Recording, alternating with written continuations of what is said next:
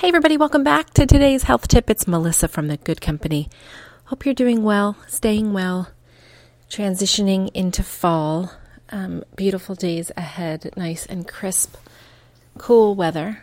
Great for being outside, especially exercising outside. This is the time of year to get it done.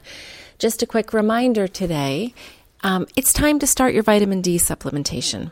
If you don't know where your vitamin D levels are, I suggest you talk to your physician and you get a simple vitamin D blood level test done.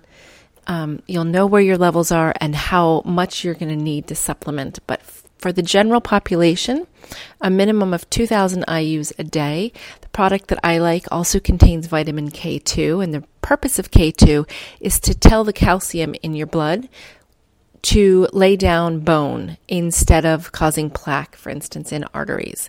So it helps to direct that calcium. So that's a it's a great product. The one that I like also has iodine, which is missing from our diets, especially if we're not eating a lot of sea products and seaweed. I will leave uh, a link in show notes to the product that I take, as well as a picture on Instagram. If you follow me over there, it's instagram.com slash the guud company, and that's G U U D.